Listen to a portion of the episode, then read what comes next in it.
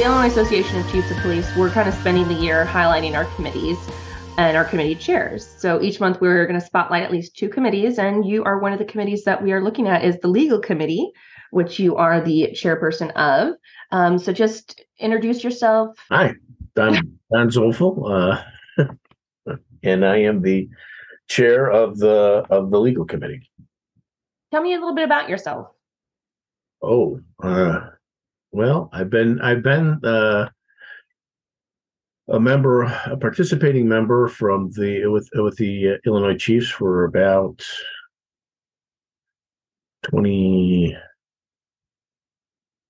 um, 27 years, 28 years. Um, and I think I've been the chair of the legal committee since 1997.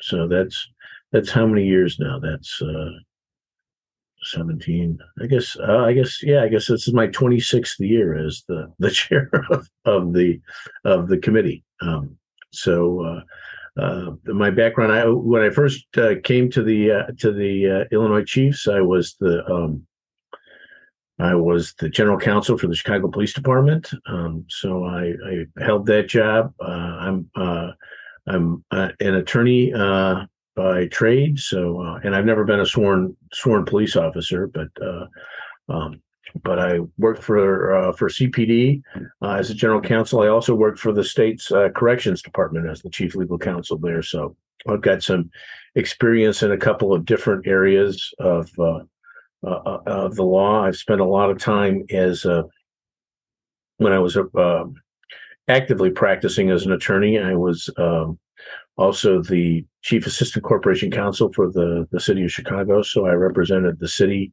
uh, in a lot of the custom policy and practices practice cases that were brought pursuant to uh, uh, 42 USC section 1983. So uh, I've got some familiarity, uh, uh, some particular familiarity with civil litigation in the context of, of um, the federal claims that are brought against uh, police officers. Um, sort of left the active practice of law, uh, the full time practice of law, um, in about uh, 2003 when I became the uh, deputy commissioner for safety and security for Chicago's Department of Aviation.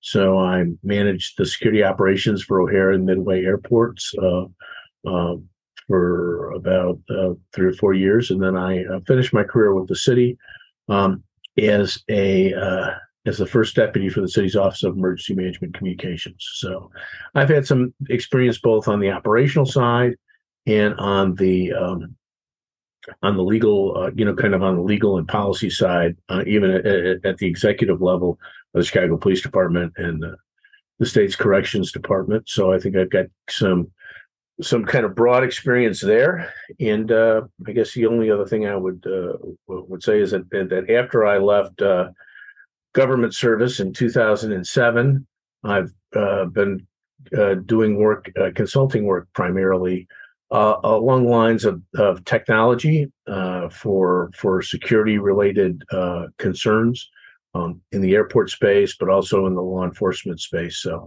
um, that's a particular area I think an expertise I've developed over about the past uh, 15 years or so, working with um, new technologies. Um, some of the stuff I'm kind of playing around with now are things like AI and uh, facial recognition, which is kind of a subset of AI and, and sort of information systems uh, to help police better understand the operational environment and, and look at things like uh, predictive policing and those sorts of things. So that's that's kind of my my uh, my active practice.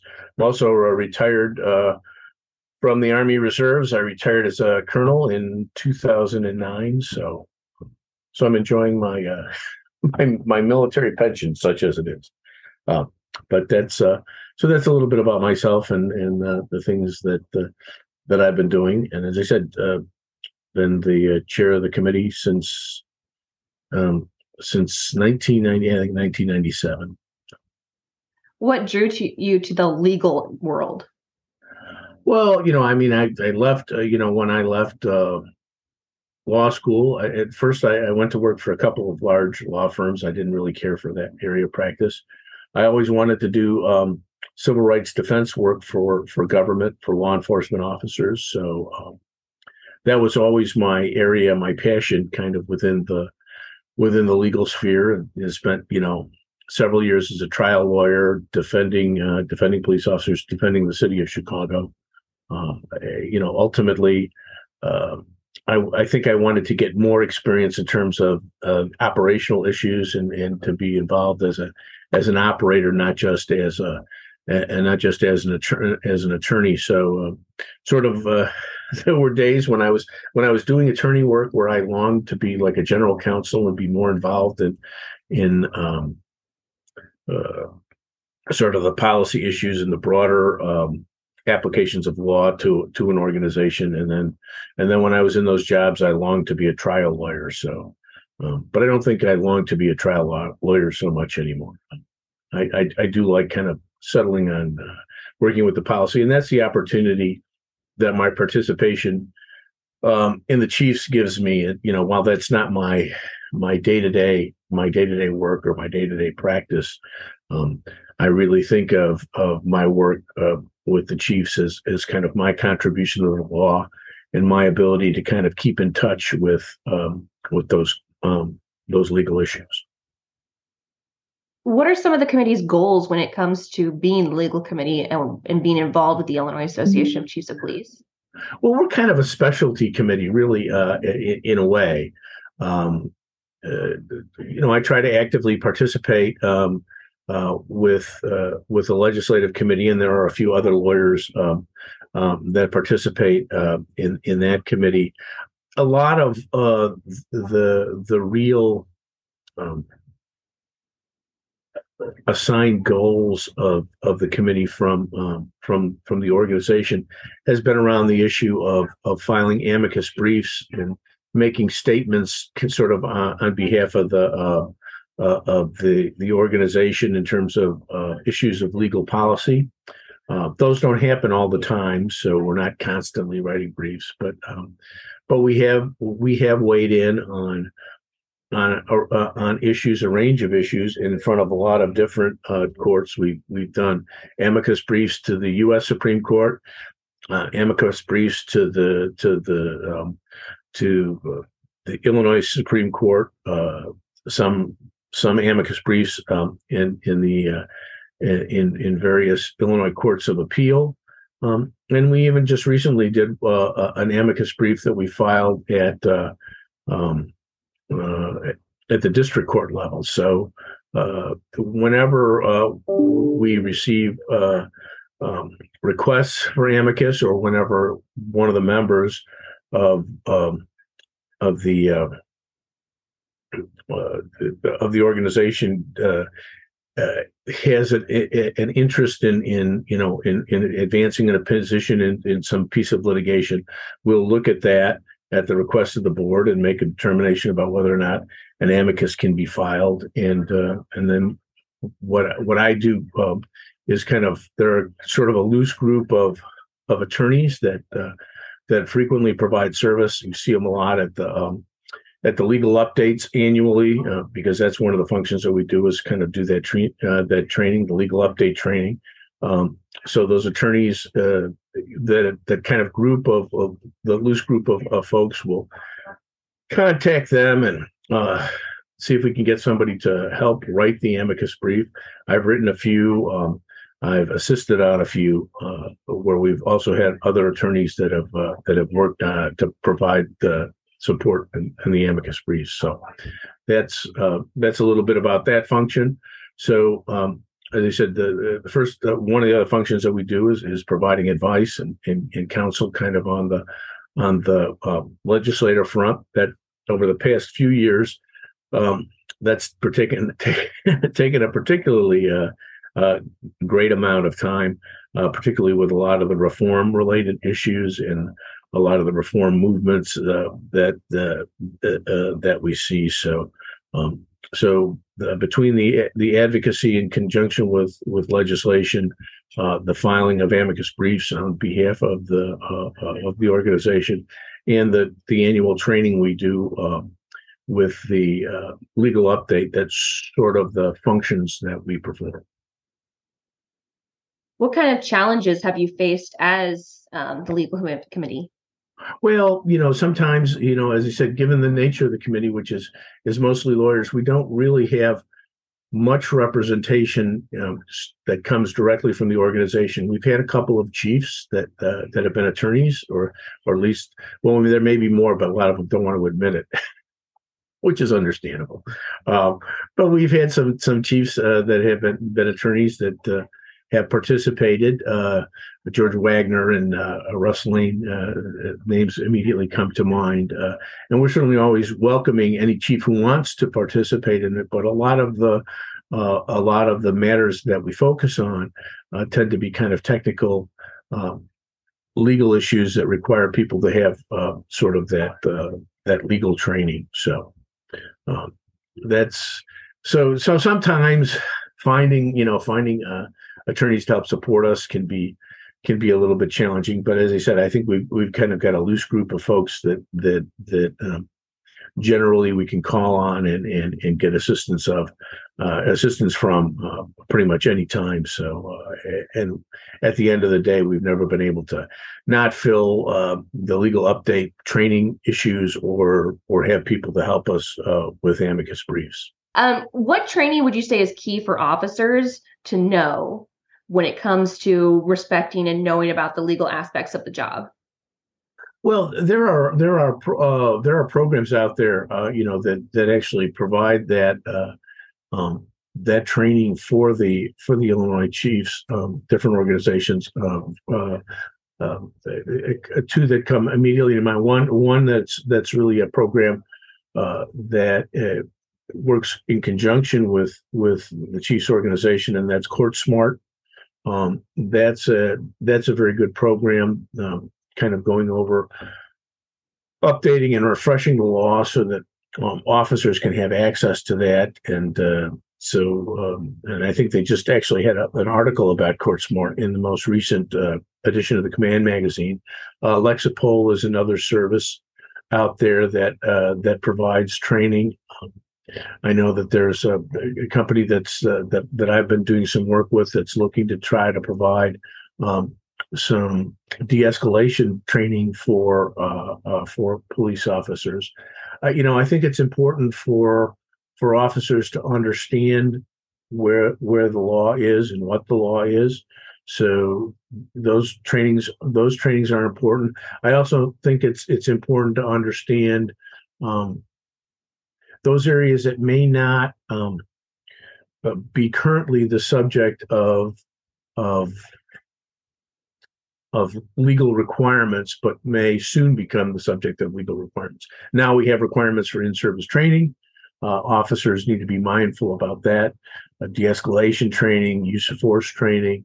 Uh, there are lots of new requirements that have come online as a result of uh, the Safety Act, and uh, unfortunately, um, those requirements came online without um, any kind of real attention paid to resourcing them. So uh, I know that that's a challenge for um, for lots of departments uh, particularly for the smaller departments, but but but even larger departments. The the the amount of training and and making sure that you can run everyone through these in service training uh, cycles is going to be a um, a challenge for uh, for departments around the state, and so uh, understanding what those training requirements are, and then finding um, appropriate training through the MTUs or uh, you know or, or, training that's been certified certified by the training board so that you can meet those statutory requirements. I think is going to become increasingly important because the minute something goes wrong um, the lawyers are going to ask to see the tra- the training records of the individuals. And if the training records aren't up to date even if the training may not really have a whole lot to do with the underlying problem you could uh, you can rest assured that some creative lawyer will figure out um, that it really does, or at least argue that it does. So, so training is becoming, I think, increasingly important, and you know, Um, and and I think that the Chiefs organization is looking to try to step up and involve itself uh, in the training, and and and I think that's a good thing. I think that's uh, it's a it's a it's a good thing for our organization, both in terms of the services that it can provide um, to to the membership, but also I think it offers an opportunity for the for the organization uh, to kind of get into the training business, if you will, and and and look at that as a potential source of revenue, a good source of revenue for the organization. So, um, so it's kind of a a, a, a win-win, I think. What kind of challenges do you see police departments facing right now? Like, what's the biggest challenge for police departments right now, in your opinion?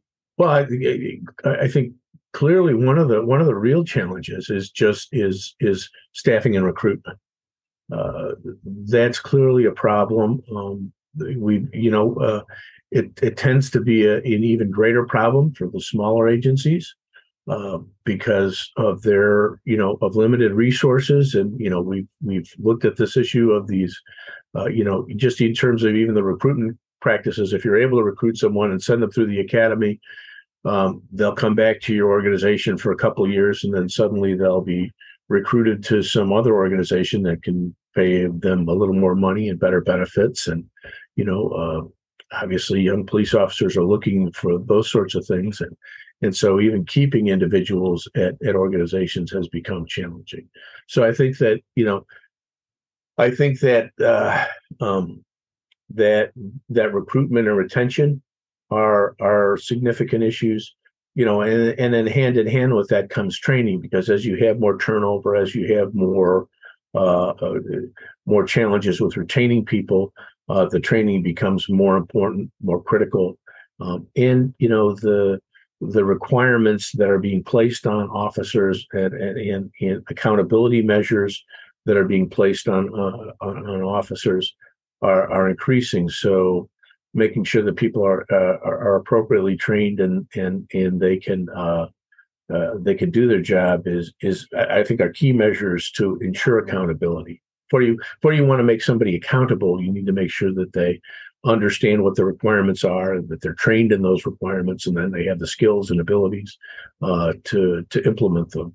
And I think that's the real challenge, particularly a challenge that's created by uh, legislation like the Safety Act, again that that for all the good reasons, you know, creates higher standards and and creates accountability measures and and and outlines training requirements. The the problem in, again is is that it comes it comes without a funding to support the mandate and uh, and that's going to be challenging for a lot of departments.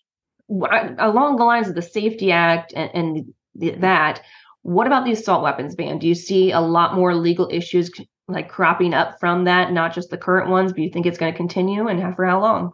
Well, you know, I think uh, I think that uh, the the assault weapons ban uh, will um, uh, will remain an issue of contention uh, and litigation uh, for the foreseeable future. I would imagine for a year or two uh, it will take to to wind its way through the courts to determine what what uh, portions of the act are unconstitutional, what portions of the act can be um, uh, can be implemented. Uh, I think I think one of the one of the challenges again that we that um, that law enforcement is confronted with is is we have legislators that have uh, a firm grasp on what they think are really good ideas, um, and and philosophically, um, they may be correct, but the problem is that the devil is always in the details, and unfortunately, um, I don't see the legislature as paying the kind of attention to those details um, that is necessary to make their enactments um, ones that that can actually be enforced or in some cases you know whether or not they're even constitutional or or permissible under the law. And and i don't see kind of the attention or the focus of that um, in in the passage of these uh, of these kinds of, of pieces of lit- uh, legislation. Um, and again, we see the continuing problem with our state legislature, where um, I don't think the positions of the of, of organizations that are going to be responsible for enforcing these acts or implementing them are really taken to account uh, in the legislative process. Uh, and so uh, and so uh, as a you know as a result the legislation comes out and there are all sorts of there's a whole host of unintended consequences um, uh, that the the legislature you know didn't anticipate because they essentially didn't do their homework on the front end and and and accept the comments from organizations like the IACP, uh, the Illinois Association of Chiefs of Police, and and other organizations. You know, the, the the the Safety Act is a testament to that because we're on the we're looking to the fourth trailer bill to fix problems um, in, in, a piece of legislation. Uh, because you know it, it, clearly was not what anyone intended, um, but you know the uh, but you know in the legal business, words have meaning and words have power. And if you aren't careful with the words you use, you end up with results you really aren't looking for.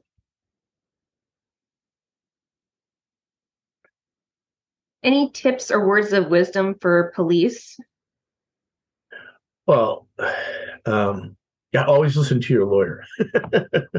no, uh, one of one of my, you know, one of my, I guess, over the my my 26 years with the organization, one of the, the things that I've always stressed uh, is that uh, chiefs and, and, and municipal organ, municipal law enforcement organizations need to become more comfortable with the fact that the, their the corp counsel or, or their their municipal counsel or your municipal attorney uh, is really the main legal advisor for uh, for your organization. I know that there's oftentimes a relationship uh, with states attorneys, and you know I know that states attorneys are you know um, their their own separate political uh, office, and uh, you know certainly with regard to criminal prosecutions, you need to have a relationship with them and an understanding about what they're going to prosecute and what they're not going to prosecute and how they want their cases served up to them. Um, but at the end of the day, um, the legal advisor for your organization, for the for your police department, is your municipal counsel. If things go wrong or things go haywire or if the lawsuit comes, it will not be the state's attorney who will be defending you. It will be uh, the municipal attorney. And if there's liability um, for your organization, um, you know, if there's liability, that liability is not going to go to the county; it's going to go to to your municipality. So that relationship with with the municipal uh, attorney, I think, is is important. And and oftentimes, I don't think that um, that that chiefs um, are as comfortable uh, exercising that uh, um, that relationship uh, as as as I think that they should be. So you know, I guess that's my that's that's one piece of advice uh, that I have. The, the, other is that you know ultimately um, the lawyer is is is an advisor for you, just like other advisors, and and um, very infrequently will a lawyer tell you you can't do that because it's illegal. Um, they have advice about uh, about how to reduce risk, um, legal risk for for your actions. But at the end of the day, um, there are other things that you have to consider beyond, you know, potential liability issues. There are issues of, uh, um, uh, you know, public confidence and uh, those sorts of things. So I think that's important to, to you know, I, I, think it's important to have a good relationship with the with the attorneys and to listen to what they have to say. Uh, but I think sometimes lawyers can be a little overbearing. and uh, you know their their word is not the law their their word is simply their opinion about the law definitely some good advice i wanted to circle back on one thing before we sign off but you were talking about you were looking into um, legal issues when it comes to ai And I thought that was extremely interesting. Can you elaborate a little bit more on that? Well, you know, so there, you know, the the you know, well, facial recognition, for example, is one sort of piece of of of artificial intelligence, and and and, and as we develop enhanced computing technology, and as we're able to process more and more information, um, artificial intelligence can provide insights uh, in uh, uh, view data in a way to to provide you with with information that you yeah. ultimately would not necessarily um, be able to get or understand without that kind of uh, without that kind of assistance or um, uh, with, without using those tools. Um, the important part of AI, I think, um, you know, facial re- recognition, for example, is an example of it. While it can be a useful tool and it can help you um, narrow a pool of suspects um, uh, in terms of an investigation that you might be conducting, um, it isn't a substitute for human uh, judgment. It isn't a, a it isn't a, sub, a, a substitute for a decision made by by individuals, and it's not it's not something that's infallible. So, for example, if you're going to use um, facial recognition um, uh, in, in, conjunction with conducting investigations, um, it's not going to establish probable cause for you. It's not going to be the basis for you to get a warrant. Um, it's a, it's a tool along with other tools that you can utilize to help, as I said, narrow the field and winnow things down and and um, help aid your investigation, but it's a not a substitute for an investigation. And I think that's the big concern that people have about AI. Um, there's a, a, a, misunderstanding that somehow this will be a substitute for human judgment. Um, and it, won't, it's not, it, but it's something I think that can aid humans in making better judgments and making them faster and more efficiently. All right. Anything else you'd like to add? No, I think that's you know, as I said, uh, uh, we're always uh, we're always welcome. Uh, chiefs are always welcome to try uh, to you know to participate in the things that we do. As I said, I think we work fairly closely with the board and uh, with the board of officers and with the exec board um, in terms of of making uh, making decisions and making judgments on on on matters. We we're kind of a service organization to the to the rest of the committees and the rest of the activities of the chiefs and uh, and and happy to provide that service.